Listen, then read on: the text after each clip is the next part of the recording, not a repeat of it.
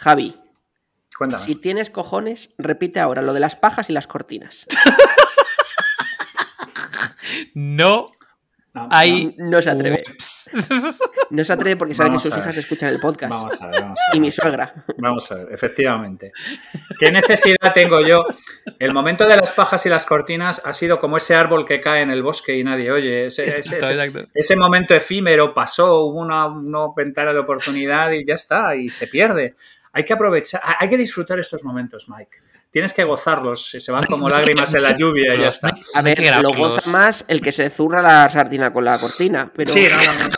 No sé, no sé quién me dijo, no sé quién me dijo que, pero lo de la cortina, ¿qué es? Sí. Porque te da como aspereza, como si fuera un huevo vibrador de estos con, con estrías o como. No, no, no, a ver, vamos a ver. Bill Hicks decía que centenares de civilizaciones, él había matado centenares de civilizaciones en calcetines, pero con la cortina es algo que está ahí a mano y que además provoca un colateral de tu madre entrando en Berserk, o sea, que, que es, es particularmente gozoso. Esto es todo muy gráfico, no. No. Demas- demasiado gráfico, demasiado gráfico. Sigo siendo demasiado gráfico, joder. Tu graphics. Mis, me- mi- mis metáforas han, han tenido siempre ese problema.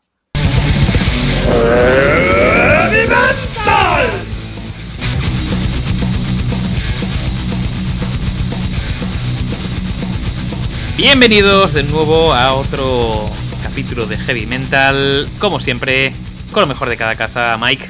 ¿Qué tal, David? Feliz cumpleaños, compañero. ¡Ey! Y Javi. ¡Cumpleaños feliz! ¡Cumpleaños feliz! Lemmy de Motorhead te desea ¡Cumpleaños feliz! Va por ti, Lemmy. Javi.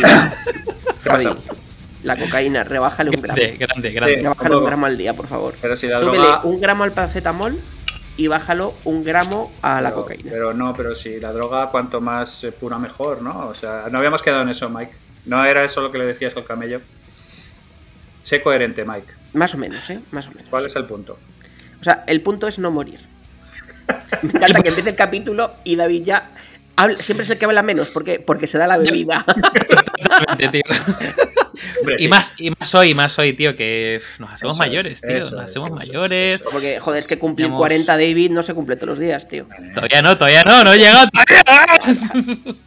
Me- pero pero ya, ya lo veo por el ya lo veo por el retrovisor. O sea, ya voy ahí Sí, sí, con. sí, sí, uh, sí, espérate, espérate. sí, sí, sí. Quedan- quedan ¿No, ves, no, le ves, ¿No le ves el brillo plateado que le empieza a asomar en los laterales? De, Lo veo, lo veo, tío. Es como. ahí hmm. el rollo Silverback. Ya, Voy viendo, sí. viendo cada vez más la crisis de los 40 de cerca. En plan de. Eso, eso, va a eso. ser un desastre. O sea, los 40. ahora es el momento en el que le dices a Moni, necesito un Ferrari. Eso es. No, no, no. el- el- me ¿sabe voy a tatuar la cara. ¿sabes? Claro, sa- sa- ¿sabes cuál es la auténtica putada? Que la, cotada- la coleta ya se la ha hecho, con lo cual no puede. La Harley Davidson te queda, tío. Me queda, tío. Estás, en el, momento, estás en el momento de separarte, coleta y Harley Davidson. Montar eso- una banda de heavy metal y, y tatuarme, tío. Pero Tatuarme, eso tatuarme, es. cual- cualquier, cualquier edad es buena para eso, no hay ningún problema con eso. Mike, redoble. Capítulo 041. Shh. ¿Puede la prolongación de la vida romper los récord Guinness? Venga. Yo creo que hemos. que, O sea, dos cosas. Lo primero, cada vez. mm, mm, como que armamos mejores preguntas, tío. O sea, yo cada vez lo veo como más. Yo por más un armado. Más. Creía que ibas a decir, cada vez somos más cerdos en la entradilla y he estado diciendo, sí, la verdad es que también. También, sí. también. No, y Es que ambas, eh, ambas cosas son correctas. ambas son correctas. Y luego esta viene muy propicia. viene Un muy día voy a investigar cuánta gente perdemos en esos primeros 50 segundos de capítulo. A ver qué porcentaje de gente ya dice, no es para mí. Esto no. Podemos, podemos pedir que nos comenten, tío. En plan de. eh, Lo he dejado en el no sé qué. He aguantado No, hasta no mira, sé mira, vamos a hacer una cosa, ahora que lo dices. Spotify nos ha activado la nueva funcionalidad de que la gente que nos escucha en Spotify podemos dejar preguntas. Os vamos a dejar una pregunta que sea la misma de la pregunta del podcast para que nos pongáis un comentario, respondéis a ver qué os parece el capítulo. Ahí, ahí os dejamos el deber. Vale, Solo en. Spotify. Solo la gente que nos escucha en Spotify. En primicia. Vale, entonces, entonces. ¿Puede la prolongación de la vida romper los récords Guinness? Y yo, así antes de entrar en faena, os voy a lanzar una pregunta que parece muy superficial y muy trivial, pero tiene su chicha por ahí. Con esto del cumpleaños, una nueva vuelta alrededor del sol, nos hacemos mayores y tal. Vosotros, si tuvieseis la posibilidad de vivir, vamos a decir, muchos años, plan 500, 600. O sea, si pudiésemos prolongar, eh, evidentemente la, inmortalidad no, porque siempre la puedes palmar. Te caes por un precipicio, te atropella un coche, pero si pudiésemos prolongar la vida o eh, detener el envejecimiento, ¿vosotros querríais? Javi. Uf, esta es una pregunta filosófica tan vieja como la vida, chico. Y que tiene muchos ejemplos con aquello de la venta del alma al diablo y todo este tipo de cosas. Como era el, tipo este de que toca la guitarra, eh, Robert Johnson. Robert, Johnson, efectivamente. Sí, pero él, había vendido. por un momento he pensado, Melendi. No, no, Robert Johnson. Robert Johnson nos han llegado noticias de que se duchaba y tal. O sea que no, no, es El, asunto es. El asunto es. Em, hay otra pregunta asociada a esa que es muy interesante, que es básicamente, em, primero, ¿con qué calidad de vida?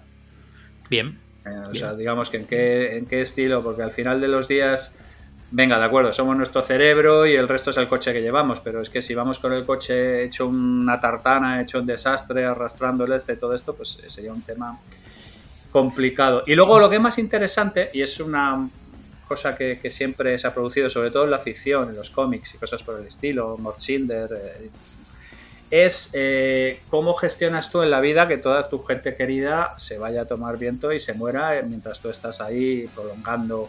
O es algo, digamos, que, que todos viviéramos, es que si todos viviéramos 500 o 600 años tenemos otro problema diferente, que es despacio. Y tenemos otro problema, otro problema colateral. Hombre, sí, porque deprisa no va a ser el problema. Exactamente. tenemos otro problema colateral que sería de natalidad. No sé, yo creo que filosóficamente tenemos una esperanza de vida razonable y que yo creo que estamos dentro de ese umbral de lo que podría estar bien. O sea, no, no, no, no, no soy yo. Hombre, si me dijeran, puedes, beber, puedes vivir 20 o 30 años más con una alta calidad de vida, no te diría yo que no. Pero yo es que mucha de la gente que leo y que admiro, al final de sus días estaban un poco hasta los cojones de vivir en líneas generales, ¿sabes? Así que no tengo yo ninguna garantía de que no me ocurriera algo parecido. ¿Y tú, Mike? ¿Qué, opinas, tío?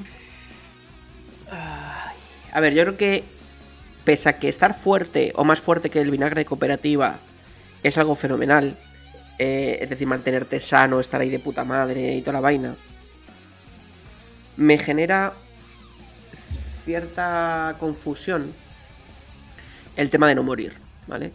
Eh, de hecho, yo creo que puede generar problemas graves. No sé si os acordáis, por ejemplo, una serie que fue bastante famosa hace nada en, Netflix, que era Altered Carbon, ¿no? Que era un poco también sobre esta vaina, ¿no? De eh, si quieres morir, si no quieres morir, si puedes prolongar tu vida, multicuerpo.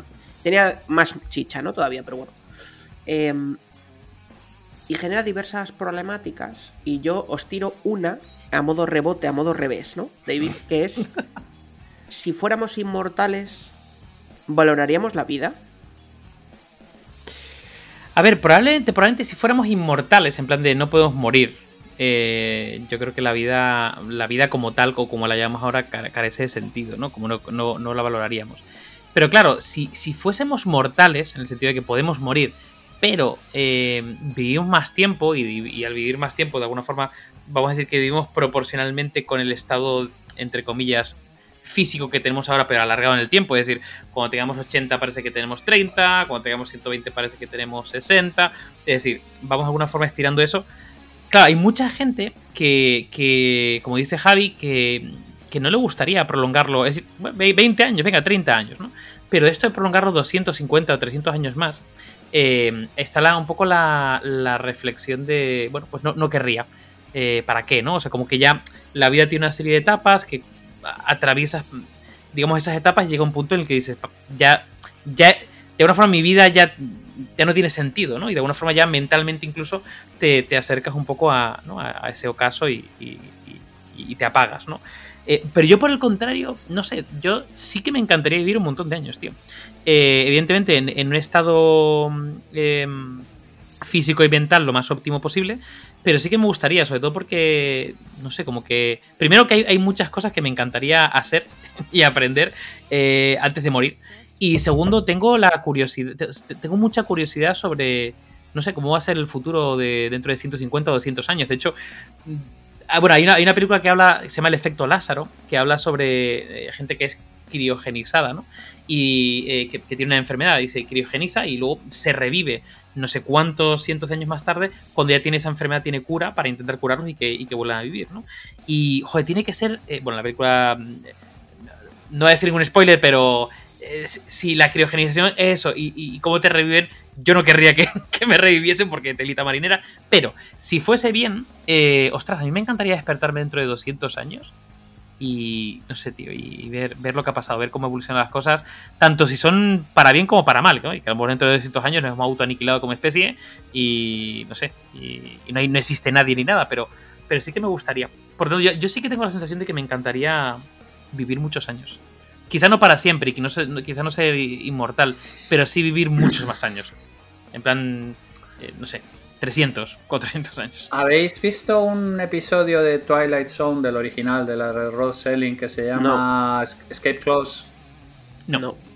Es, pues, plantear una paradoja bastante curiosa que, hombre, no sé si hasta qué punto puedo hacer spoiler de una serie de los 50, pero Sí, hombre, sí, lanza, lanza algo ahí, lanza. Pero básicamente un tío que es muy hipocondríaco, pues le vende su alma al diablo para hacerlo inmortal, ¿vale? Y el tío al principio disfruta de la movida y tal, pero es que al final eh, se le hinchan los cojones y se aburre de vivir y no hace más que suicidarse constantemente. Y claro, como no se puede morir, eh, el tío vuelve de nuevo hasta que resulta que hay una historia curiosa en la que encuentra una cláusula de escape. Pero la idea fundamental es que yo tengo la sensación de que el ser humano desea lo que no tiene por líneas generales, ¿vale?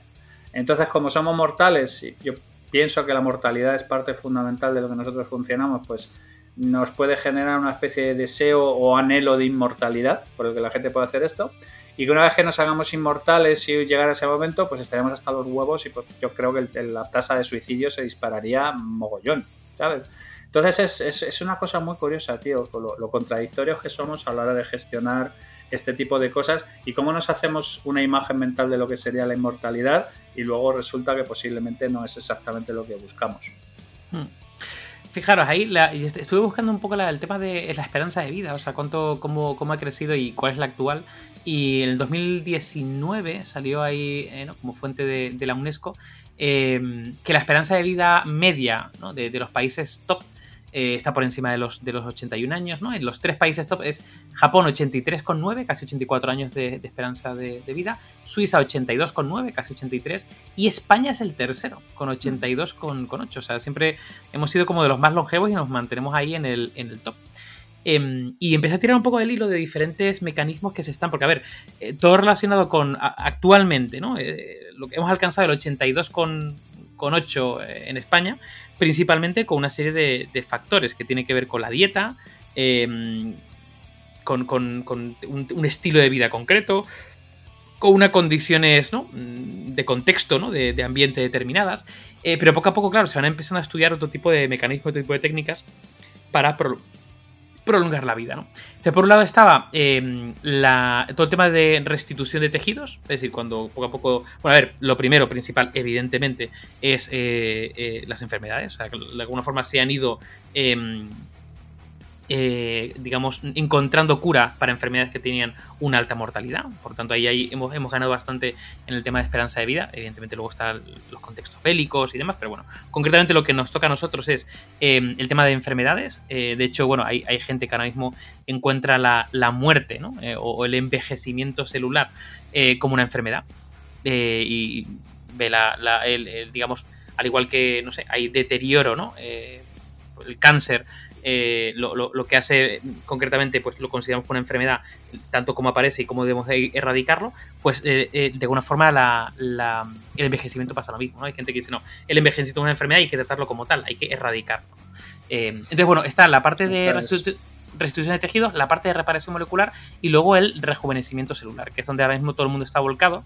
Y en España tenemos una, bueno, una mega pope eh, a nivel mundial en todo lo que tiene que ver con eh, los telómeros, ¿no? la telomerasa que es María Blasco eh, y el Centro Nacional de, Investigaciones Oncológicas.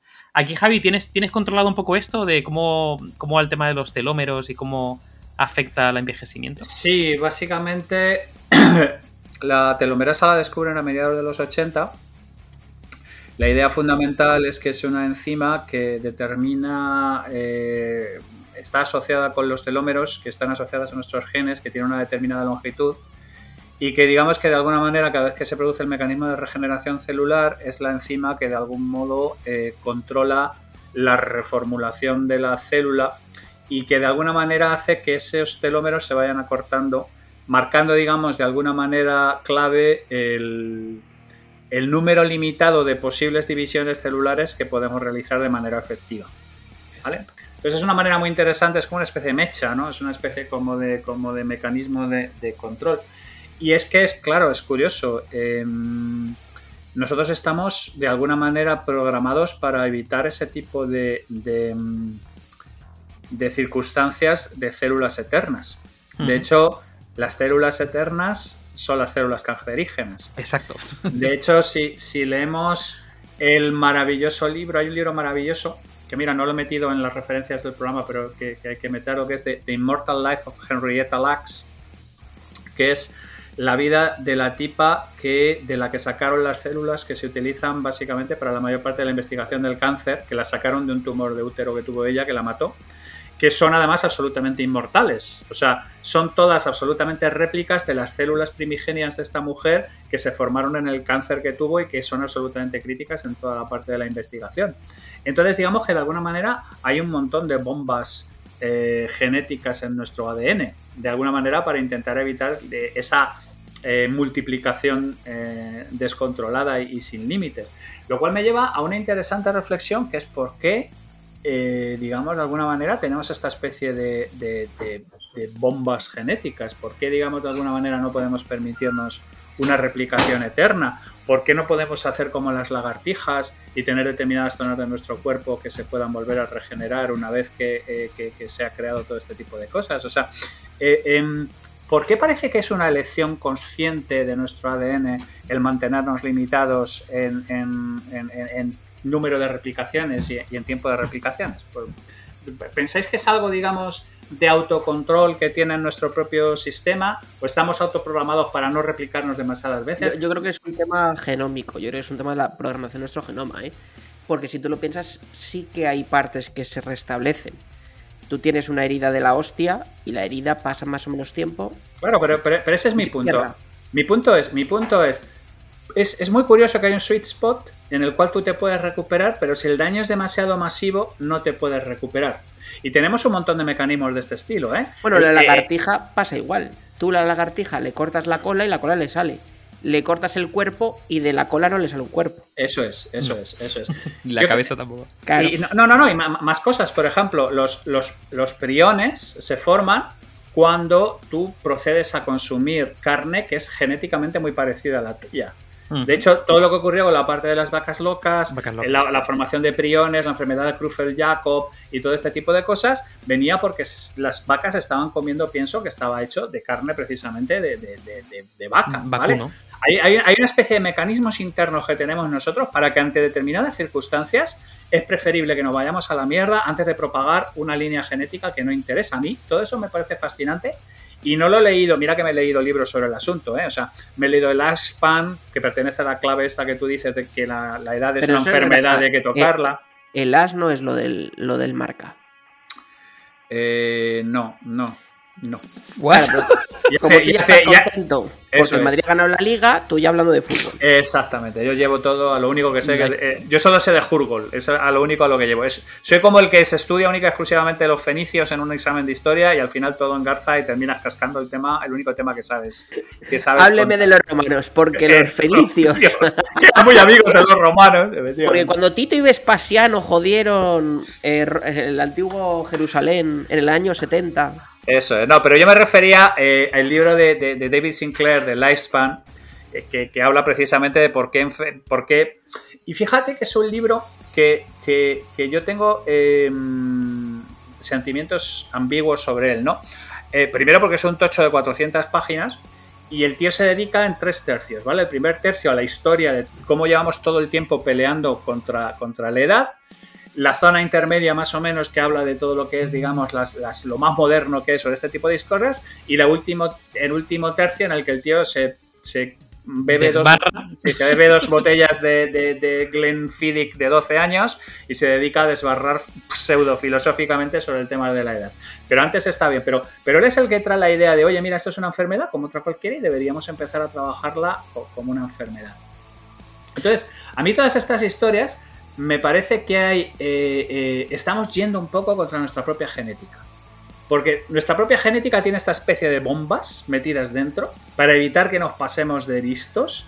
Y tengo la sensación de que, no sé qué demonios pasa en eso del proyecto Lázaro, pero tengo la sensación siempre, siempre, siempre, como buen lector de, de cómics y de ciencia ficción, que cada vez que intentamos jugar a dioses, hay una hostia con la mano Javi, abierta pero- esperándonos pero en todos los morros. ¿Y en qué eh, y en qué los humanos no estamos intentando ir contra nuestra propia genética?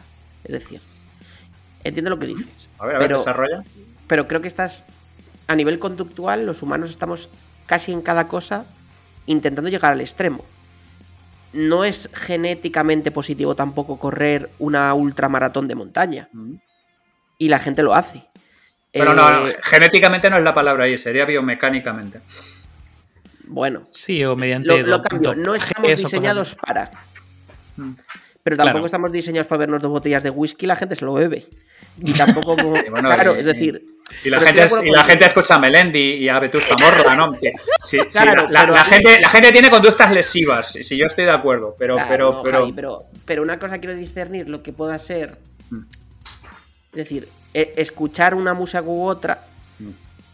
Mm, No estás genéticamente programado para ello. ¿Vale? Pero las actividades físicas o fisiológicas, sí. ¿No? Sí, lo que pasa es que. estamos pasa- continuamente llevando nuestro cuerpo, en este caso con, con la edad, ¿no? Eh, pero con otras cosas también lo estamos llevando al extremo. O sea, la gente que hace apnea, por llevarle un caso más, la gente que hace apnea eh, de 12 minutos o de 14 minutos a 10 metros de profundidad, también está llevando su cuerpo y su genética al extremo, ¿no? Porque no estamos diseñados para aguantar eso. sí, pero no hay, no hay un mecanismo genético que cuando haces apnea resulta que te sale un cuerno en medio de la frente o algo así. No, a ver, Que, es, es- no, no, exactamente. No, pero aquí sí, te, aquí sí te ocurre, ¿eh? O sea, lo que quiero decir es que eh, genéticamente tú tienes un contador de tiempo, ¿vale? Que puedes mejorar o empeorar, pero básicamente tienes un contador de tiempo hecho. Bueno, a ver, Sí. pero las abuelas ya sabes cómo gestionan ese contador de tiempo. El contador de tiempo de las abuelas es cuánto tiempo pasa desde que te exprimo el zumo de naranja hasta que te lo bebes. Hasta que se va la sí, Los sí, sí, sí, electrolitos, sí, sí, si sí, tarda mucho en beber, te los envíen. Eso es, mucha, mucho, mucho meterse con los terraplanistas y nunca nos metemos con la mierda esta de las abuelas de ciencia de todo a 100. Eso es. Efectivamente, eso es un tema que habría que explorar en otro, en otro, en De, otro de todas programa. maneras, Javi y Miki, o sea, la diferencia aquí es que estamos hablando que creo que, o sea, de momento no se. Bueno, se hizo hace dos años, pero de forma muy leve y saltándose todos los, los protocolos, la edición genética de dos gemelas en China para hacerlas eh, inmunes al VIH. Pero aquí, claro, lo que estamos hablando es que ya no es simplemente que hay una serie de limitaciones marcadas por nuestro genoma, sino que estamos entrando en la posibilidad de editarlo que sí, nunca claro. se ha hecho en la historia, ¿no? Es editar nuestro propio eh, genoma para, eh, bueno, de alguna forma, rediseñarnos eh, o rediseñar esas limitaciones, ¿no? Es decir, ahora lo podemos llevar al extremo y podemos ganar una mayor capacidad que a lo mejor nuestra propia Claro, biología pero- nos tira para atrás. Claro, pero ese. Sí, sí, perdona, Mike, sí. No, no, no, sí. so- Solo es una cosa, es que yo ahí precisamente voy, ¿vale? Si tú te lees eh, el libro de Blackmore, que es precisamente la descubridora de la telomerosa tiene, y de, de los telómeros, tiene un libro que se llama Telómeros, el, efecto de no, no recuerdo qué Se llama The Telomere, The Telomere The Telomere Effect, Effect, efectivamente. sí, The sí. Telomere Effect, efectivamente. Cada vez que habla esta mujer, yo tengo la sensación de que está haciendo la misma historia. Oye, ojo con esto, porque aquí podemos editar con CRISPR, yo estoy de acuerdo contigo, podemos empezar a hacer movidas, pero no tenemos ni idea de cuántos otros mecanismos para evitar el descontrol de los telómeros tenemos en otro sitio que hace que solucionemos el tema de que se vayan acortando, pero resulta que nos salen bubones en los ojos y empezamos a morirnos de cáncer de próstata. Exacto. Tengo la sensación, y es una cosa muy extraña, de que la vida limitada está como metida en nuestro ADN como una especie de mecanismo de salvaguarda para que no haya extra- cosas raras. Y el cáncer es una manifestación de eso, el tema de que cuando eh, hacemos canibalismo y cosas por el estilo, desarrollamos priones y nos vamos también a... O sea, hay una serie como de bombas de tiempo metidas en nuestro genoma. un, hay un diseño inteligente, ¿no? Otra, de ahí depende a quién preguntemos, el diseño inteligente puede ser. Claro, porque el, el, diseño inteligente nos lleva a Dios y nos lleva a otras con flores a María, que madre nuestra es, pero, pero es que somos, somos, si esto lo decía Mike antes, ¿vale? Tú coges la lagartija, la partes por la mitad y no se recupera. Todo esto de dividirse por, por esquejes se produce en los sistemas no complejos. ¿Vale? O sea, eh, pasa con las con los platelmintos y pasa con, con, los plátanos de Canarias, que son todos, mm, vienen todos esquejes y vienen todos de la misma modalidad Cavendish, porque la anterior modalidad de plátanos cubos se lo llevó una plaga y prácticamente desaparecieron de la faz de la Tierra. Pero son, son elementos sencillos que se replican por, por, por, por, esquejes, por división, por todo este tipo de cosas. Pero no hay ningún organismo complejo que se divida ya por, por división. ¿Sabes lo que te quiero decir? A partir de un cierto nivel de complejidad, a partir de un cierto nivel de, articulación, ya no puedes dividirte por esquejes, ni te puedes repetir, ni, cosas por el estilo. O sea, yo, lo que tengo la sensación es de que hay un montón de trampas genéticas precisamente para evitar que nos vayamos más allá. Es como un poco, luego hablaremos de los récords y los Guinness y esta gente que mide 2 metros 70 y cosas por el estilo, que, normalmente lo que ocurre es que se les va la pituitaria a ¡Eh, fiesta, se les invade de, hormona de crecimiento, pero cuando llegan a 2,70 y pico, se van a la mierda todos porque se les hunden las rodillas, se les hunden las... ¿El sistema? el sistema, el sistema se va completamente a cagar. ¿Vale? O André el Gigante o todo este tipo de gente directamente no llegan a viejos porque, porque hay como mecanismo de decir, oye, este se nos ha ido de varas y nos, y nos lo tenemos que, que cargar. ¿Vale? Entonces yo tengo la sensación de que hay un montón de, de, booby traps dentro de nuestro ADN que si logramos hacer con CRISPR o editar o mejorar o cosas por el estilo alguna historia desde el punto de vista genético, nos estallarían los morros por otro lado. Claro, esto, esto nos lleva a otra reflexión. Ahora te, te, pregunto a ti, Mike. Eh, esto nos lleva a otra reflexión bastante interesante que es la siguiente. Claro, tú has dicho, Javi, oye, que, que el cuerpo es el, coche donde andamos, ¿no? Y oye, que yo puedo cambiar las bujías y no sé qué, no sé cuánto. A lo mejor llegamos al punto de cambiarle el motor o cambiarles alguna tal para poder realmente llevarlo, eh, bueno, bastantes kilómetros más de lo que lo que duraría, pero seguimos estando metidos en el mismo coche. Claro, ahí viene la otra reflexión. ¿Qué pasa si eh, la, parte del alargamiento de la vida no pasa por modificar, modificarnos genéticamente, sino cargarnos literalmente nuestro cuerpo genético y trasladar nuestra conciencia, nuestro cerebro o, lo que sea que podamos trasladar a otro cuerpo, en este caso sintético, con otro tipo de diseño que nos lleve más adelante, que es un poco lo que tú comentabas con Altered Carbon, pasa con la, la serie Upload. Eh, pasa con un capítulo de Black Mirror que es el, San Junipero, es decir, ya hay muchos, eh, bueno, mucha literatura de ciencia ficción y mucha serie y mucha peli que de alguna forma es como, oye, que este es nuestro, nuestra jaula genética y hasta cierto punto podemos llevarla al extremo, pero si queremos realmente ser, entre comillas, inmortales o por lo menos vivir durante muchos años, el futuro está en, eh, lo que se llama el mind uploading, ¿no? Básicamente cojo la conciencia y la meto en otro cuerpo. De hecho, yo creo que eso va a pasar porque el metaverso también es eso. O sea, yo creo que lo que estamos llamando ahora el metaverso no es eso, pero yo creo que en mil años el metaverso será eso. Dejaremos nuestros cuerpos físicos y todos estaremos en la Matrix. Y esto suena muy futurista, pero yo creo que eso va a acabar pasando. Eh, todos estaremos enganchados o conectados y, y el cuerpo físico será un cuerpo que no usaremos o que mantendremos conectado a una máquina o lo que sea porque dentro de, a lo mejor no mil años, a lo mejor son diez mil, pero pensaremos las limitaciones. De hecho, o sea, yo estaba un poco rebatiendo a Javi, porque yo creo que en gran medida ahora lo vemos con una mente muy cortoplacista. O sea, lo vemos como nuestra existencia.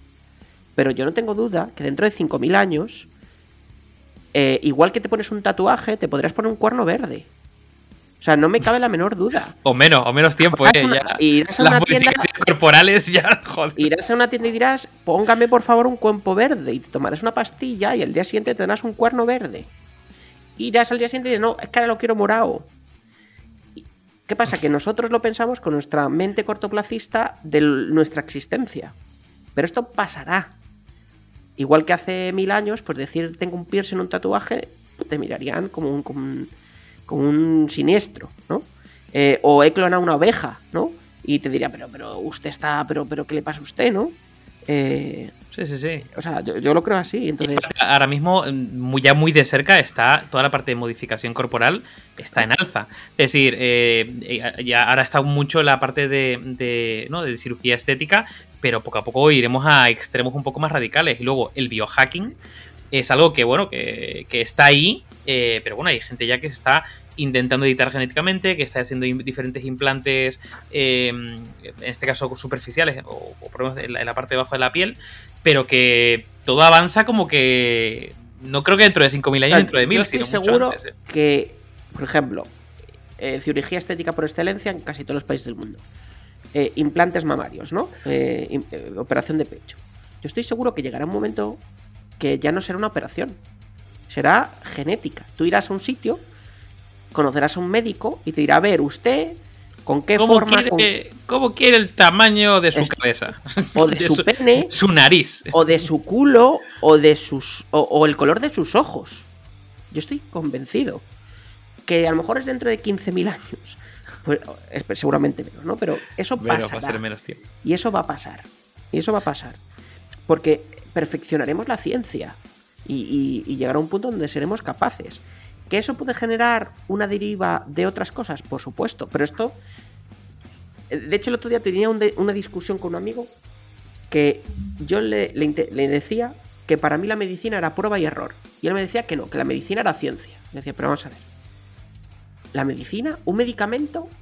No hablo de una vacuna, ¿eh? no, no, no quiero entrar en el momento vacunas. Hablo de un medicamento. ¿Cómo se genera? Hay un- una enfermedad o un. Me refiero a esto como puede ser a un tema genético, ¿no? Se hará una prueba con una serie de individuos, se probará la efectividad, se aprenderá, se iterará y se mejorará. Habrá un porcentaje de acierto del 90 y muchos por ciento y eso se liberalizará. Y eso ¿Qué? es como funcionan los medicamentos. Lo estás planteando Eso- como una dicotomía cuando no lo es. Bueno, lo estoy planteando como me salgo de los huevos porque, quiero que la gente. No, porque quiero que la gente al final entienda que esto que suena muy futurista. O sea, estoy planteando una dicotomía versus lo que tú estabas diciendo de que puede generar problemas. Es que los va a generar. Es que los va a generar. Es decir, Esa es, esa es mi tesis eh, también. voy a Sí, decir sí. una barbaridad. Voy a decir una barbaridad. ¿Alguien ha comprobado científicamente si el consumo de Coca-Cola y McDonald's genera cáncer? Porque si hacemos una regla de tres sencilla, el consumo de Coca-Cola y McDonald's en los últimos 50 años se ha, eh, ha- ha multiplicado por 30 y está en paralelo con el cáncer. ¿Quiere eso decir que la comida basura genera cáncer? No.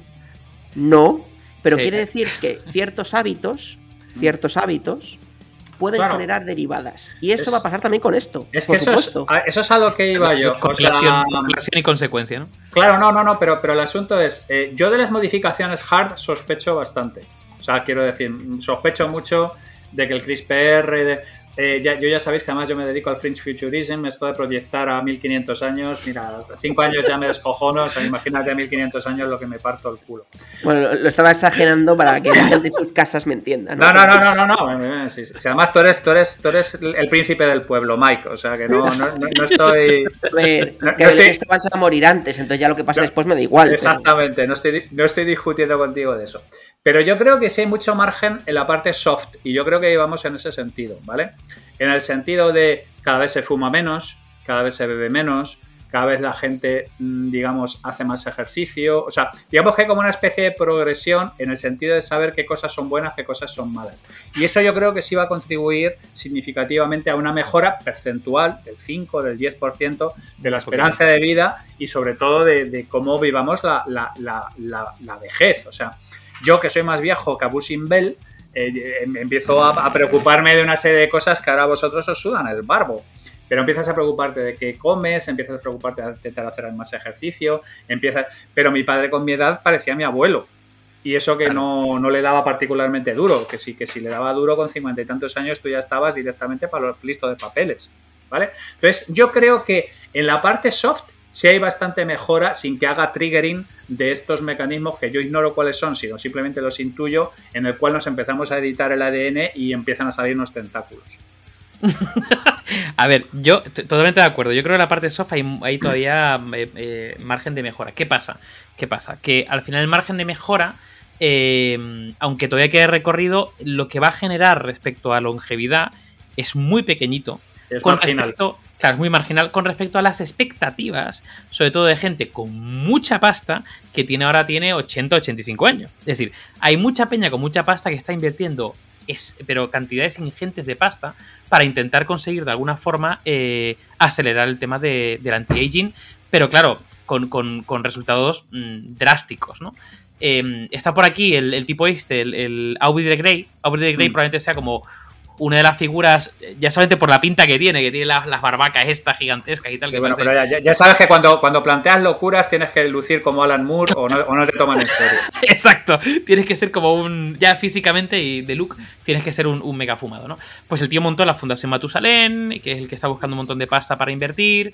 eh, mm, luego montó Sense, ¿no? Sense Research, que tiene, vamos, millones de. de, de, eh, de inversión para, para, eh, acelerar eso. Google, eh, creo que fue el 2014 o 2013, montó Calico, que es una empresa específicamente que busca el, el tema de la, de la longevidad. Hay otros ricachones rusos y americanos que han montado diferentes eh, vehículos. Yo creo que además hace poco salió un super multimillonario, creo que era ruso, que había fichado a, a Izpisua, ¿no? Izpisua es el.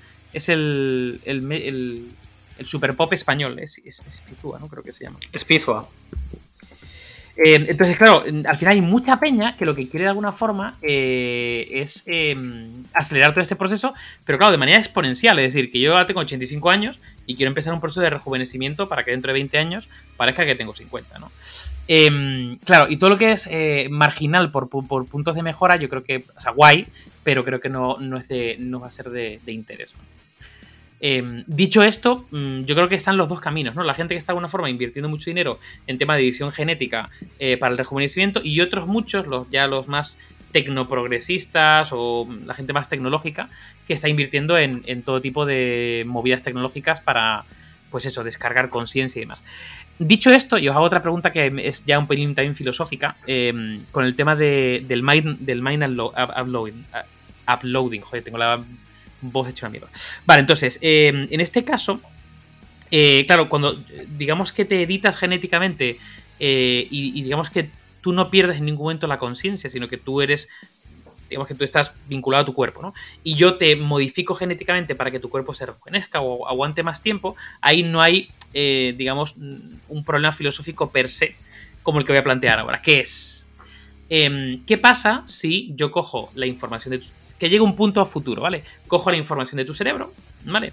Eh, y la vuelco sobre algo que permita esa información ser volcada y que tome conciencia en sí misma, ¿no? De alguna forma, como que puedo mapear, ¿no? Hago como el, el- mapeo completo de todas tus neuronas, hago un- una clonación de eso en un soporte sintético y de alguna forma vuelco la información allí y teóricamente tú vives con tu conciencia. Pero, pero, aquí viene la, la gran pregunta es, ¿eso que he volcado ahí eres tú o es una copia de ti? En sentido de, tú como tal mm, mueres o vas a morir y de alguna forma eso es una réplica que además si esa réplica se, se fastidia, pues pasa como al Altered Carbon, que hay una copia que la inserto en otro cuerpo y sigue viviendo o en otro ente y sigue viviendo. Pero, ¿qué, qué pensáis vosotros? Yo ¿Tú diría que para mí es. ¿Y es una copia? Yo diría que para mí no es copia, sigue siendo tú. Si tú mantienes tu sentido de tu vida anterior, ¿no? A lo mejor es un poco filosófico, pero. Es decir, si, yo- si tú me mueves de un cuerpo a otro o de un cuerpo a otra realidad y yo lo siento como un traspaso y sigo siendo consciente de mi vida anterior y de los. de la memoria, de los recuerdos, de. Oye, pues de todo lo que has pasado, como, como si me movieras de un día para otro, ¿no? ¡Pum! Para mí, sigue siendo tú, ¿no? Para mí sería un nuevo nacimiento si aunque tú tengas los recuerdos, tú vuelves a tener que aprender muchas cosas de cero. ¿Sabes? Eh, o vuelves a tener que gestionar otra vez tu yo interior desde cero. Claro, lo que pasa es que, fíjate, de, ca- de- de- de cara hacia afuera la gente percibe que tú eres tú. Y tú, o sea, tu nuevo tú, el, nuevo, eh, tú percibes que tú eres tú. Pero si tú eres el primer tú, es decir, eh, antes de que te vuelques el cuerpo biológico, claro, eh, llegar a un punto donde haber dos conciencias, la tuya en el cuerpo biológico y la tuya en el, en- en el ente sintético, y una de ellas va a morir, que es la del cuerpo biológico. Por lo tanto, Sí, claro. tú como tú, si, si ahí viene un poco la parte, la parte filosófica, ¿no? Tú como tú, si eres tu conciencia, tú la palmas, y lo que prosigue o, va hacia adelante es un clon de tu conciencia. Es decir, que puesto. Bueno, a ver, un clon es seguro. Seguro. Un clon, un clon es seguro. El tema es si pasa a ser un nuevo tú o sigue siendo tú mismo.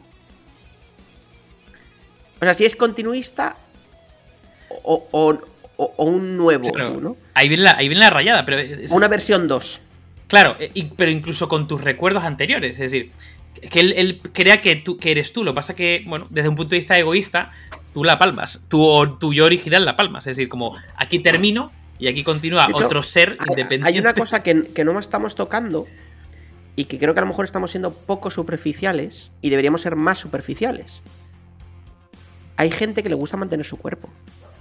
sí, sí, sí, sí, hay gente que le encantaría mantener su cuerpo eh, y, y, a lo mejor estamos siendo, o sea, lo digo en el buen sentido, estamos siendo poco superficiales, porque yo creo que los tres somos poco superficiales en general.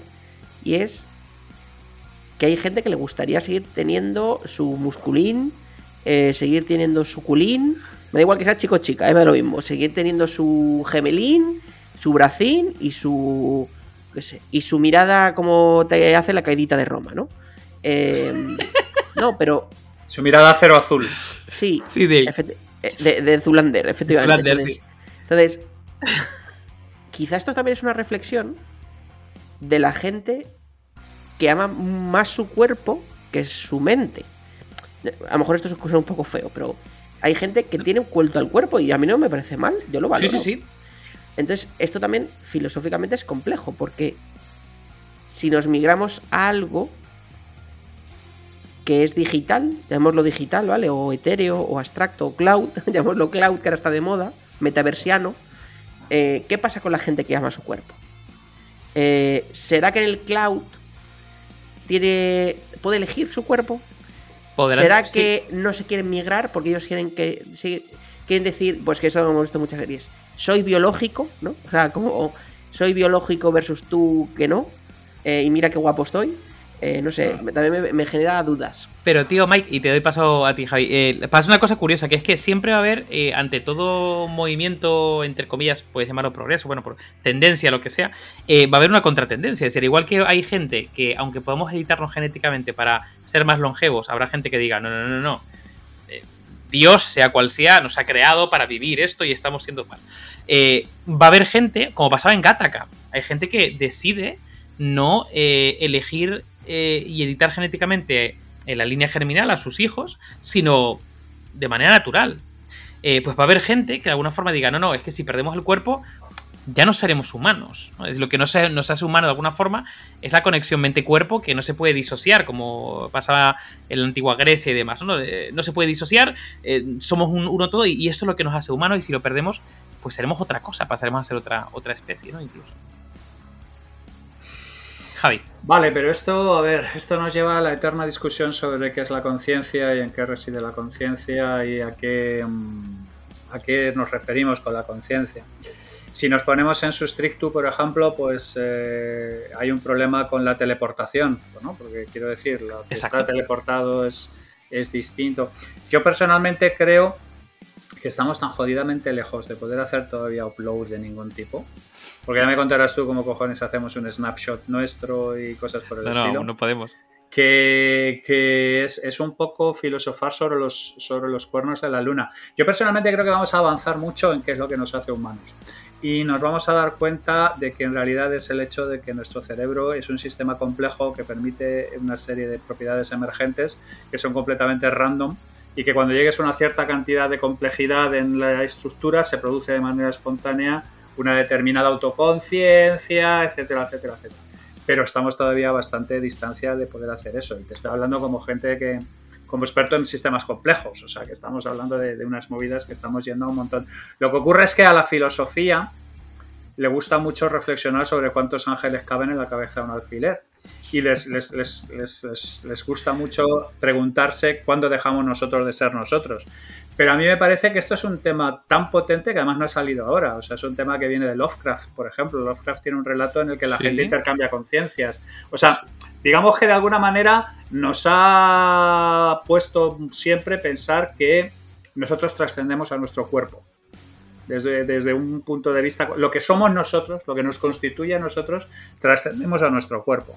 Entonces, una vez que seamos capaces eh, es que yo incluso dudo la mayor. Yo creo que será absolutamente complicado replicar qué es lo que somos nosotros en algún momento dado de alguna manera que nos permita hacer un upload de algún modo. Porque personalmente creo que lo que nos hace como somos es el hecho de que somos el producto de una interacción absolutamente incontrolable porque el orden de magnitud de complejidad que tenemos que, que, habría que gestionar para replicar una estructura como la nuestra es prácticamente eh, irreproducible. Y eso además, es que además, claro, el problema que tenemos es que siempre nos llevan a la metáfora de que nuestro cerebro es un ordenador, una polla. Eh, no, almacena, información como lo almacena. Los, eh, si tú te lees The Mind is Flat, los recuerdos los, nos los sacamos de los cojones y lo hacemos de manera individual. O sea, funcionamos de manera completamente diferente a cómo funciona un ordenador. Entonces, a partir de ahí, yo no sé si la metáfora de ser capaces de hacer un download y un upload es, es trasladable. No, probablemente no. Yo creo que la metáfora de, de, la mente máquina es más para explicar ciertos conceptos, ¿no? Eso sí. Que realmente para tomarlo como tal. Por lo tanto, yo creo que, vamos, que será más, más sencillo todavía ponernos parches genéticos y biológicos antes de cualquier. Y, y, a, ver, y a ver qué sale de ahí. Que, y a ver qué sale, que, qué sale. Eh, que, pero bueno, lo, los cirujanos yo creo que no dejan de ser fontaneros del cuerpo, o sea que sí. van para estar ahí lidiando con... Sí, sí, sí, y los traumatólogos carpinteros, o sea, total, sí, sí, yo, yo, yo, estoy completamente de acuerdo con eso. Vale, chiquets, pues entonces, después de esta mega reflexión pasamos al segundo tema, eh, en este caso, los récord Guinness. Mike. ¿Te sabes algo de la historia de los récord Guinness? ¿Alguna cosita de pues cómo mira, surge? Vamos a hablar de cuándo llegó para el gran público. Los récord Guinness llegó para gran público en España. Bueno, ya era conocido, pero llegó al gran público cuando Jesús Adolfo López de Lepe, Huelva, creó el espagueti más largo del mundo. Ese pues, fue el primer récord Guinness español. 72 metros. De espagueti. Bueno, me la acabo de inventar, pero aquí no. Me invento todo. no digas eso que tenemos que empezar a. Nos van a generar fact-checkers. Exactamente, exactamente. Ya estamos con los putos comunistas. Bueno, entonces. Eh, controlando todo. Joder, ya no se puede ni mentir, de verdad. Viva no, el liberalismo, no. joder. Entonces, este es un programa con rigor. Efectivamente. Entonces, eh, yo creo que para el gran público en España, no sé si acordáis que hubo un programa en Antena 3 en los años 2000 que se llamaba World Guinness de los Récords o Guinness de los Récords. Pero cuando realmente se hizo eh, famoso en España fue un poco antes, en los años 94, 95 y 96, porque ya había un programa, el cual yo siempre he dicho que es mi programa favorito de la tele y que no se acuerde mal, quiere decir que no se escucha y que no es fan de verdad del podcast, que es ¿Qué apostamos?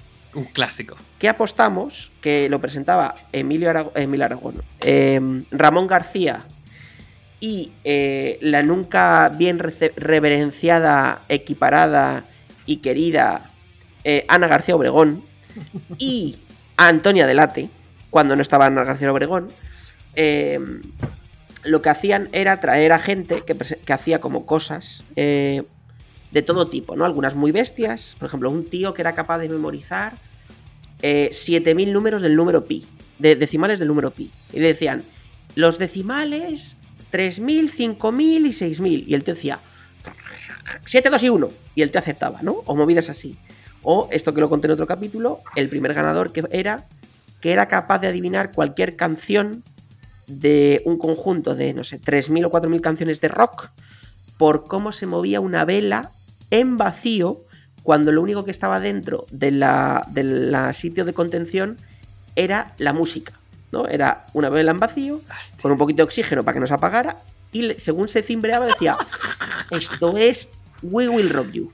Y decía, reto. Y tú decías, mira, macho, claramente novia no has tenido y tienes 72 años. Hostia, tío. Entonces, como se hizo famoso, yo creo que más para el gran público, el libro Guinness los Récords en España, es porque tanto en que apostamos primero, como luego en el propio programa del Guinness World Records en Antena 3, se puso de moda el perfil oficial que existía toda la vida en Estados Unidos o en el mundo anglosajón del verificador, ¿no? De la gente del libro Guinness los Récords que venía y certificaba, oye, que Jesulín de Ubrique es el señor del mundo que más mujer, no, que más cabezas de ganado tiene, porque tenía 17.000, ¿no?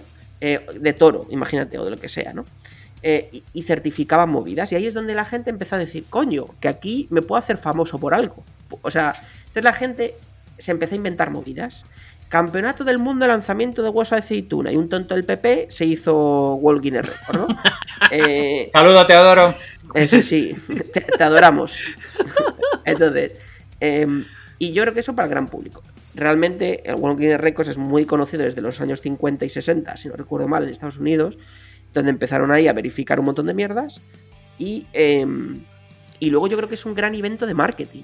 No, no sé qué opináis vosotros, pero yo creo que Sí, es un gran movimiento de marketing, ¿no? De, como de fake superation, ¿no? De hecho, de hecho, tío, yo no, no, no lo sabía, o sea, yo me intuía, pero no lo sabía hasta, hasta que le estuve leyendo para, para este programa, que la invención del, del, del- del libro como tal, ¿no? De, de los récords Guinness, eh, surge en el 51 cuando eh, Sir Hugh Weaver, que era el director ejecutivo de la cervecería Guinness, por Sí, vienen ahí, vienen Vienen ahí.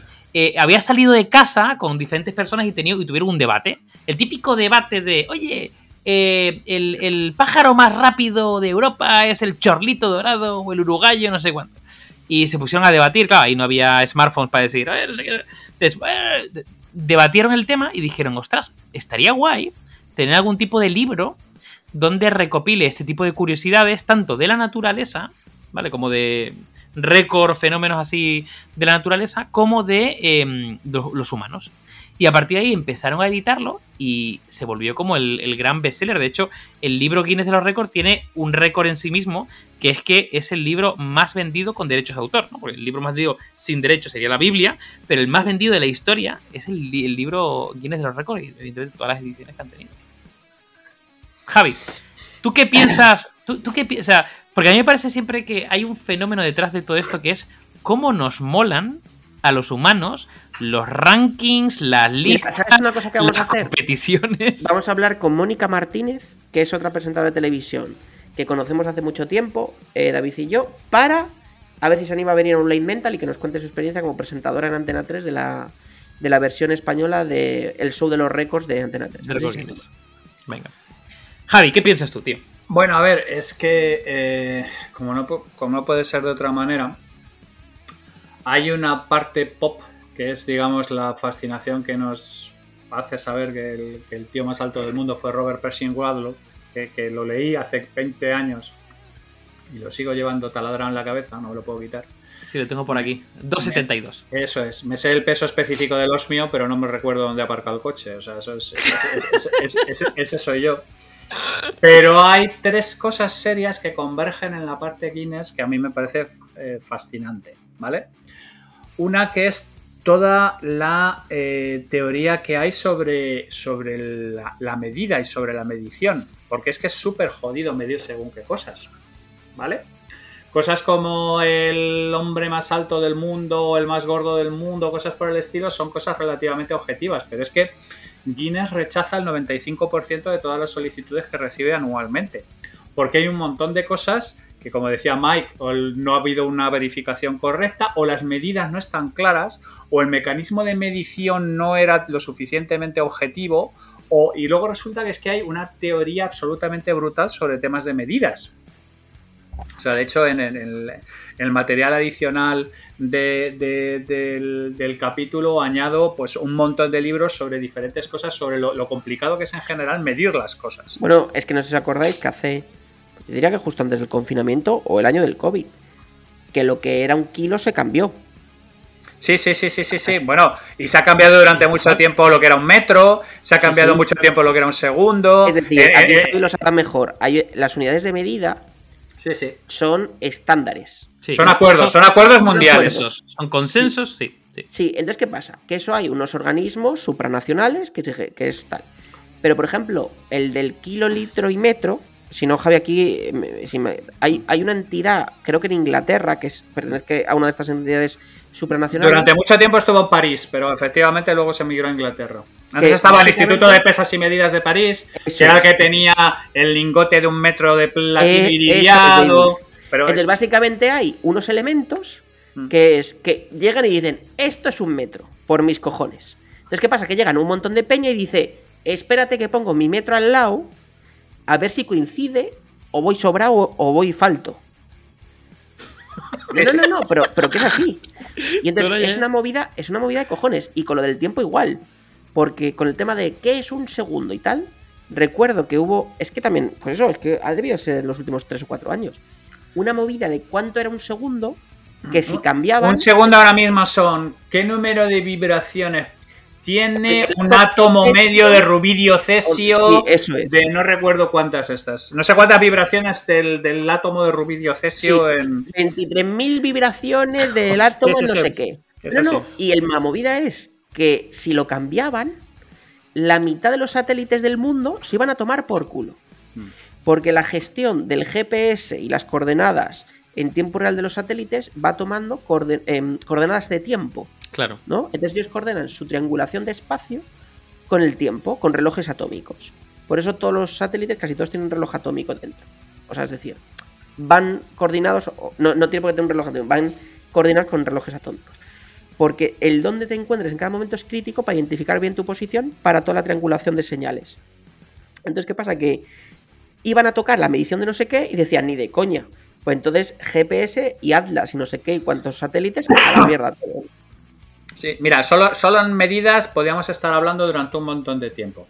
Porque la gente de Guinness tiene auténticos problemas para fijar determinadas cosas o fijar cosas, por ejemplo, que incluyen, oye, cuando un tío se va en bicicleta por todo el mundo, ¿quién cojones le sigue para verificar que en cada momento, en un momento dado, no ha cogido un avión y se ha ido a, a donde sea y qué es lo que hace? O sea, la verificación de récords ha sido siempre un Cristo absolutamente monumental. Porque además, por ejemplo, hay gente que entra bajo unas determinadas características y otras no. Hay un montón de movidas, por ejemplo, con los récords de velocidad de Marion Jones antes y cuando estaba dopada y cuando no. O sea, Claro. es, o sea, de la teoría de medición podríamos estar hablando un único programa entero porque es que es una movida que cuando te metes es, es absolutamente acojonante. Solo. Solo, solo, solo lo dejo ahí. Luego hay otro tema que es em, cómo la gente se somete a estas torturas chinas para, para estar arriba del todo. O sea, es absolutamente acojonante por las cosas que pasa a la gente. Es absolutamente impresionante. O sea, ¿qué, qué es lo que hace que una persona eh, eh, eh, se meta en, un charco por el estilo para, llegar a hacer algo? O sea, ¿qué es lo que mueve a esta gente? Y, la gente. la- no, no, no, es, acojonante que la gente de, Guinness hablaba de, que había como una especie de. Hay un libro maravilloso que, lo dejo, que es el, libro de Ian Robertson de The Winner Effect, ¿no? Que lo que intenta es buscar un poco las raíces de la motivación. Y él hablaba de, de- de que hay un montón de, de maneras de cualificar eso, pero él hablaba de, lo que él llamaba las, las, la, la teoría de las tres necesidades, ¿no? Que, que, digamos, rompe la motivación en, en tres necesidades. La necesidad del, del achievement, de llegar a hacer algo, del power, de, de obtener poder, o de belonging, de, de pertenecer a un grupo. Y tú te fijas que un tema como por ejemplo eh, eh, achievement y belonging como, como, que, como que es, como que es mm, casi, casi diferente, ¿no? Casi Sí. distinto, ¿vale? Y entonces yo hablaba en mi libro del 2004 de, de- sobre personalización que la gente estaba todo el tiempo peleando internamente entre pertenecer a un grupo masivo y ser reconocido dentro de ese grupo como un individuo único. Y entonces te metes ahí y encuentras que hay una teoría completa de lo que llaman el, el optimal distinctiveness, que es algo así como la distinción óptima en la cual eres lo suficientemente interesante como para destacar dentro del grupo, pero no estás completamente alienado con respecto al grupo. Claro. ¿Vale? Entonces, eh, de una chorrada aparente como, como, como el libro Guinness de los récords, hay tres o cuatro cosas que solamente cada una de ellas podría ocupar un, programa por sí mismo. Todo lo que tiene que ver con las medidas, todo lo que tiene que ver con la- las diferentes áreas que contribuyen a la motivación de alguien para hacer algo y cómo estamos todo el tiempo entre esas dos fuerzas aparentemente contrapuestas, que es pertenecer al grupo y salirnos del grupo y ser alguien diferente dentro de la... De, que es a lo que apela la personotecnia y por eso hablaba yo en el libro y tal. Es esa, esa cosa tan curiosa que es que estamos todo el tiempo oscilando entre pertenecer y ser distintos, ¿vale? El- el- ese optimal distinctiveness que, de- del que hablábamos, de- sobre el que hay también un montón de cosas escritas. Eh, de- ¿Me vas a dejar que os cuente, que esto seguro que le gusta a la gente, Mm. los cinco más freaks que he encontrado? Venga. Los cinco Guinness World Records más freaks que he encontrado, ¿vale? Lo primero, un tío que es, bueno, se llama, es de Bosnia, se llama Nermin Halilajic, ¿vale? Este no he encontrado rima. Y es un tío que se le pega todo. Se le pega las cucharas, los platos, los móviles, y es Sí. porque es como que está imantado. No Sí, sabe muy bien qué cojones le pasa. Le han vacunado muchas veces. Tiene No una. tiene-. O sea, creen, exceso de microchips ya Un dentro. radioactivo tenía, ¿no? Que- creen que eso es, que puede tener en la vivienda donde vivió, se crió, alguna movida así, o en la universidad, cual- o el colegio, lo que sea, que con el paso de los años le fue pegando algún tipo de, de radiación a bajo nivel, y entonces el tío se quedó como ionizado. Y entonces todo lo metálico se le pega, las llaves del coche, la hostia. Eh, no sé, muy raro. Es un magneto natural.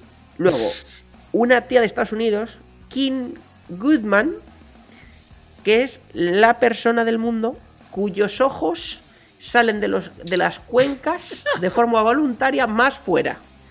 Que los saca 12 milímetros. Entonces le dicen, a ver, Kim, mírame fuerte. Y entonces ella da... El ojo ahí se queda colgando del nervio óptico y haciendo cringe para tres generaciones, ¿no? Muy fuerte. De hecho, buscarla en Google la foto, Kim Goodman, eh, y ponéis ojo fuera de las cuencas o algo así, ya os digo que os sale seguro. Luego, un pollo al que llaman el diablo alemán, Ah, sí. eh, que es el hombre con más piercings y modificaciones corporales del mundo. Entonces el tío, Javi, ¿cuántos piercings por todo el cuerpo? Yo digo, ¿cuán, siendo el que más, ¿cuántos piercings crees que tiene en todo el cuerpo? Yo qué sé, tío. Como para ir al aeropuerto con él. No pasas el primer control, tío. Vamos. Tiene 450 piercings. Joder, madre Yo, yo solo una cosa. El tío pesa más en piercings que en carne. O sea, esto es así. Total. Y luego los últimos dos. Este me da esta cosita. Eh, un tío que tiene el récord de hacer la plancha. La plancha de esto de cuando te vas a, con el entrenador que te pone a hacer plancha. La plancha de pecho, sí, sí. Sí. Sí. Bueno, hay El varios, tiene- antebrazos, de brazo. Sí, no, no, de, de antebrazos así puestos, ¿no? Que tú te pones para el culo y tal. ¿Cuánto dirías, David, que es el tiempo que consiguió aguantar el tío que ha hecho la plancha más larga de la historia? Este me lo sabía, tío, porque además hace poco lo, lo rebatieron, tío. Yo creo que era como 8 horas. Como 8 horas. 8 horas y 15 minutos de plancha, tío. Hostia, tío. Pues me suena, me suena que lo rebatieron, tío, eh, hace poco, que llegaron a 9 horas o algo así. Y luego mi favorito, que me ha gustado mucho, el tío, ese me ha encantado, que más Big Mac se ha comido en su vida. Entonces es un tío que ¿Cuál- se ha comido... ¿Cuántos años tiene? Pero eso, pero eso cómo lo verificas, eso cómo lo verificas, tío. Bueno, no, no, no, te cuento, te cuento. El tío tiene 42 años. A ver, un segundo, un segundo. 42 por 365 días, calculando que tomó de pequeño, con un año ya tomó Big Macs. Eh, 15.300. Pues mira, el tío se ha comido. Un segundo, aquí. 28.780. Eso sí, el tío pide Coca-Cola 00, no vaya a ser. Bien, no vaya a ser, no vaya a ser. El No, tío, el el, tío- tío, el tío tiene la forma y el peso de un pequeño planeta, pero no hay ningún problema, ¿no? Porque Totalmente. No, no, pues espérate que esto te va a gustar, Javi, porque yo pensé lo mismo que tú. Y pone, pone, este señor de 42 años lleva toda su vida comiendo Big Mac y guardando cada ticket con factura para llamar al World Record Guinness con su récord cuando cumplió 40 años. Es decir, el tío no solo tuvo los cojonazos de comerse un Big Mac todos los putos días de su vida, sino que No, encima pero a ver, a pidió ver, ticket y pero, va- va- va- pero vamos a, a- comprar y no comerlos también. no, pero va- va- vamos a, pero vamos a, vamos a, ya, ya vamos a prescindir del rollo Super Size Me que este tío debe tener, o sea, debe ser una fiesta cada vez que entra en la sección de coronarias de su hospital. El tío pesa 86 kilos y no tiene colesterol. Joder, bueno, pues ¿En entonces serio? Es que, Genéticamente es Dios. es, es que si es, si es un mutante y no como Magneto. Pero, pero, pero ¿en qué cabeza le cabe a alguien algo así? O sea, es, es que es el punto, es el punto. O sea, a ver, en la cabeza le entra, lo que no sé es cómo le entra. No, no, no, no, pero a ver, a ver, o sea, ¿en qué momento dado se te pela el cable y tú dices, mira, es que voy a empezar a guardar los, los estos del Big Mac porque mi sueño es llegar a estar en los Guinness de los récords como el Menda que se han baulado más Big Macs de la historia de la humanidad. O sea, No, pero tío, mira, hay una cosa curiosa, que ha, ha habido un cambio con el tema del, del, libro de récord Guinness, que es, al principio mapeaban básicamente aquellas eh, como cualidades eh, así como extraordinarias, tipo mayor tamaño, tal, ¿no? Pero poco a poco se ha trasladado a eh, temas de competición. Es decir, se ponen a competir a ver quién consigue no sé cuánto, ¿no? Y ahí es donde vienen las uñas más largas, ¿no? Que las uñas más largas lo tenía por aquí, ¿no? Rosalía. Eh, más largas naturales, no postizas. eh, que la tiene un, un indio, un indio que eh, le alcanzó 197 centímetros. O sea, es la típica uña que esto. Sí, sí. Sí, tío. Sí, sí, sí. Porque la uña, la uña no puede, no puede man- ¿Qué? Me está dando grima, tío. Qué puto no, no. asco. Si ves la foto, tío, es. Eh, da como varias vueltas así, dices tú. El bigote más largo, el pelo más largo, las uñas más largas, ese tipo de cosas tienen que ser en la India porque si no es que ya ha cogido sanidad, los ha metido en cualquier sitio y los ha... O sea, tiene que ser algún sitio de estos. Pelo, pelo- pelos de oreja más largos, que es sí. 25 centímetros. Bueno. Vale, aquí yo tengo, tengo apuntado. Tengo apuntado dos que vienen al pelo para este episodio y dos que seguro que no sabíais y os va a molar. Vale. Eh, los dos que tiene apuntado es la persona eh, que más ha vivido, o sea, como que más años ha vivido, la más longeva. eh, evidentemente es- está en Japón. No, perdón, perdón, perdón. La, la- la que eh, vive actualmente más longeva está en Japón, que tiene 119 años. ¿Vale? Y todavía está viva. Pero la persona que más vivió fueron 122 años y es una, una mujer francesa. Mujer francesa de 122 años. Y ahora quizá eh, la, la japonesa le, le supere. eh, que es Kane Tanaka. Y luego, eh, ¿sabíais que... Que te- tendrá contento, tendrá contento al de su póliza y al de seguro de, sal- de- de salud. Todos los días diciendo... No, no, Lo tendrá, lo tendrá contento. Tiene contratado una hipoteca inversa y tiene matado al del banco allí directamente diciendo me cago en su De hecho, puta madre. no, no hemos hablado que si la peña empieza a vivir en plan 150, 160 años, cantidad de cosas que tienen que cambiar relacionados con seguros. No, no, no, lo- no, o no. sea, se va a hacer el pasaporte y ya, o sea, eh, lo primero, no le dejan jugar a ningún videojuego. O a ningún juego, porque todos los juegos pone de 14 a 99. Sí, Ella ya no está puede. fuera, no puede jugar a Ella, nada. ella es buenísima. es Luego se va a hacer el pasaporte. Más de 99, pero ¿cómo que más? Si 99 para mí es un chaval, ponme 120. O sea, el 99 para mí le saco 20 palos. es como el efecto 2000, hay que empezar a cambiar software para sí, a sí. partir de no sé cuántos años. Bueno. Bueno, el caso es, ¿sabíais que Manowar tiene dos récord Guinness? Sí, el, de- el del concierto más alto en número de decibelios. El- Y- el- es, es- es el grupo más eh, ruidoso, o sea, el concierto más alto que- que han alcanzado casi los 130, 129,5 decibelios. O sea, absurdo. Absurdo. No, no, y un segundo récord. Ahí sí, me, Eh, ahí sí me has pillado. El solo de guitarra, el riff de guitarra más rápido del mundo, alguna mierda así. No, no. No, ese no. ahí peña mucho más. No, lo tenía, lo tenía un tío en Japón. Una mierda esta lo tiene en. Japón. sí. No, el, el otro récord que tiene es el concierto más largo Oh. de una, ban- una banda de heavy metal. Eh, duró 5 horas y tocaron 40 canciones. Un Ah, pues sería ese que hubo en Hungría que se llevaron a todos los baterías. No, hecho, no, no, no, no, había, había como 40 personas en el escenario. En Bulgaria, hostia. Se en iban, Bulgaria. Bulgaria. Bulgaria, eso, en Bulgaria. 2008. iban yendo a recargar cocaína al baquete. No, no, no, no, no, no, a ver. Para que aguante- Manowar, Manowar, Manowar son unos sobratequis de la vida y todos los récords tienen que ser de, de ir con la chorra más, más, más afuera. Pero es que no, no, sab- no sabía que eran más. Yo, yo sé que además el tema este de los decibelios les, les habían pasado y tres veces tocaron de nuevo. Y yo he estado en conciertos donde el, el nivel de sonido se cargó el concierto por completo porque aquello era una locura absoluta. No, no, espera, pero es que Manowar son, son sobratequis de natural. Son conciertos para escuchar desde casa, ¿no, Javi? Sí, sí, son conciertos para que te los, para que te los clipen, tío. O sea, una cosa, una, una cosa un poco desaforada. No, pero vas con ellos. Quiero decir, este tipo de cosas de más, más, más, más, más, más, más, eh, eh, lo, lo- lo puedo, lo puedo, lo puedo entender. ¿Y os molaría hacer algún récord Guinness?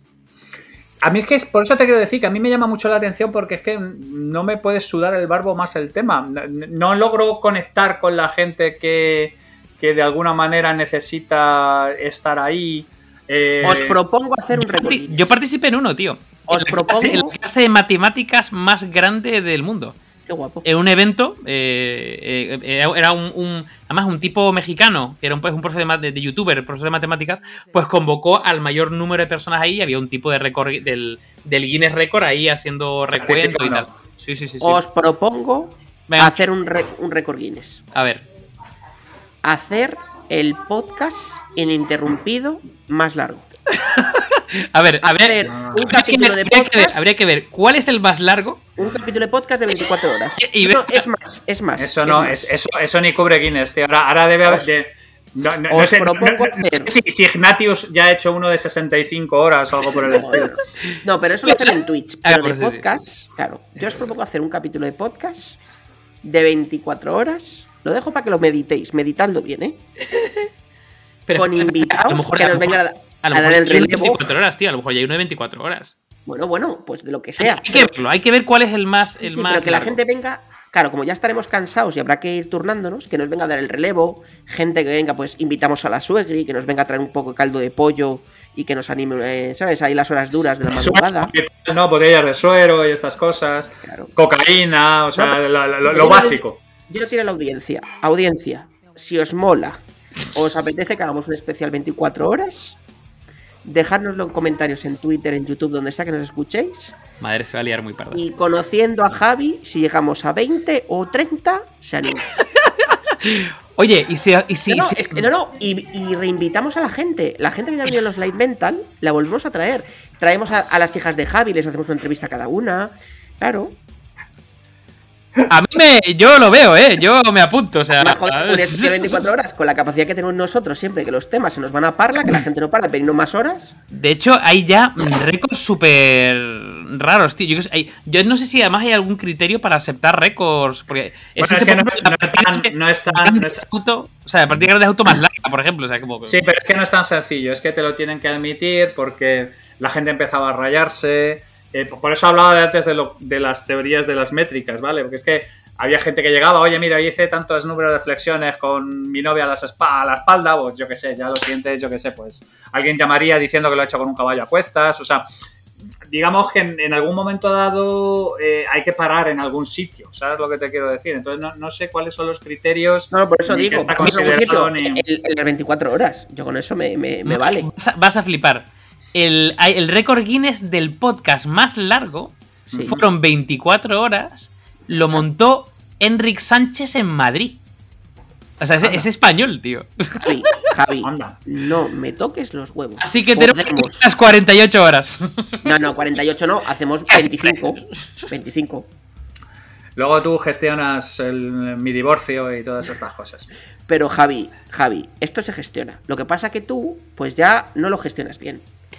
Cariño, ¿tú quieres que tu esposo salga como un Guinness World Record? ¿Verdad que no? Bueno, pues déjame hacerlo. Ya está. Ya está. Si lo importante es asumir, asumir. Yo sé que no, pero vamos a intentarlo. No, y además pensarlo, ya llevamos cuántos Slide Mental, 20. Con que hagamos un capítulo de vuelta con cada uno de los de las personas que ha venido en Live Mental y a lo mejor otras dos o tres personas lo tenemos hecho. Sí, sí, sí. El problema no es el contenido, ni siquiera las drogas necesarias. Es, es- es la gestión del entorno. Te ayudamos, te ayudamos, tío. O sea, Sí, sí. como, como- como si te coges, mira, como si te vas de viaje a un congreso dos días, pues ya está. Son 48 horas.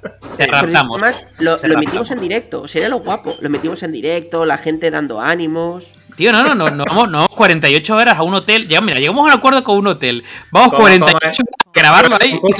concursos, esos de los 70, que eran del beso más largo y tal, que estuvo Kiss metido en uno de ellos. O la gente hasta que se moría y cosas por el estilo, claro que sí. El tema empieza por hacer algo juntos, luego que si nos vamos a un hotel y luego que si besos. Esto, claro, entiendo que Javi, tu mujer, no esté contenta. La progresión está clara dónde nos lleva. Dónde nos Sí, lleva. Club de Swinger 24 horas en directo. La orgía romana más larga, efectivamente, ya que estamos. Son otros récords, es otro récord diferente. Bueno, chavales, vamos a recopilar la pregunta del inicio. Vamos a ver cómo, cómo ha quedado la foto. Javi, ¿puede la prolongación de la vida romper los récords Guinness? Yo creo que sí. O sea, en algún momento dado, esa- la señora Tanaka se quedará detrás. Porque entra dentro del margen de lo que yo considero que podemos mejorar sin entrar en carnavales de edición, que ya os digo que ahí termina saliendo Frankenstein en algún sitio. Mike, Yo digo que también. Yo creo que la vida obviamente va a cambiar y eso va a hacer que se rompan muchas cosas, entre ellas también los recordines. Y yo estoy totalmente de acuerdo. Eh, o sea que hemos, hemos, hemos- hecho, hemos hecho triplete en este, en este episodio. Eh, o sea que mal. Yo estoy Bueno. totalmente de acuerdo. Pero ah, digo una cosa más. yo creo que va a reventar. O sea, eh, la edición genética en general, ya no solamente para el reglamento de la vida, va a reventar el récord Guinness. Van a tener que hacer como versión humano, humano aumentado, eh, máquina. Pues Te voy como- atletismo. Atleta normal, atleta dopado, dopado Exacto. super, dopado 95. Muy bien, sí, sí, lo, lo Pues, veo, pues, lo veo. Un, poco, un poco como los deportes, ¿no? Ahora empezamos a ver, empezamos a tener trans, ¿no? Sí, Eh, es. Hombres trans, mujeres que compiten mujeres. O sea, ya empezamos a entrar una, una cantidad de variables que creo que van a, a, a- a batir todo y, y vamos a ver qué, qué sale de ahí y cómo se organiza la cosa. Récord contextuales, lo veo, lo veo. Exacto. Mike, tenemos. tenemos ¿qué, qué tenemos? Tenemos, tenemos noticias, Nada, tenemos. tenemos mañana, yo creo que mañana publicaremos un capítulo especial en YouTube. Yeah. Javi me ha hecho leerme un libro. Uh. Y lo peor es que más o menos me ha gustado. Oh, Mañana, lo, mañana lo veremos en nuestro YouTube. eh, en nuestra serie esta que tenemos solo en YouTube de Reaccionando a. Así que mañana lo tendréis en, en YouTube y yo creo que va a estar cachondo. Y el próximo lunes, día 9 de mayo a las 8 de la tarde, tenemos un súper invitado especial, eh, Light Mental. De hecho, les vamos a decir el título, porque va ligado con lo de hoy. Venga. ¿Os acordáis del título vosotros? No, ¿verdad, hijos de puta? No, por supuesto que no. Joder, idea. El futuro dentro de 10.000 años. Ah, es verdad, es verdad. No decimos quién, lo diremos estos días por, por Twitter para que lo vayan descubriendo. Ahí Javi va a tener que defender su posición de French Futurism. Sí, sí, sí, sí, sí. Pero es que es amigo de Javi, entonces claro, o sea, Javi es un cachondo. No, Él no, dice no, que pero no cree, pero luego otra gente que sí. yo tengo amigos que le gustan las pajas y vamos a hablar de ellos. no. Vale, chaval. Ah, bueno, y no os olvidéis de comprar Merchant. Compra Merchant. ¿Has comprado Merchant? ¡Cómprame, Chavales. hijo de puta! ¡Ya! Salud y ciencia y cerveza y, y también dieta. Dieta que hay que también vivir mucho tiempo. Bueno, eso es. Salud y ciencia. Mucho.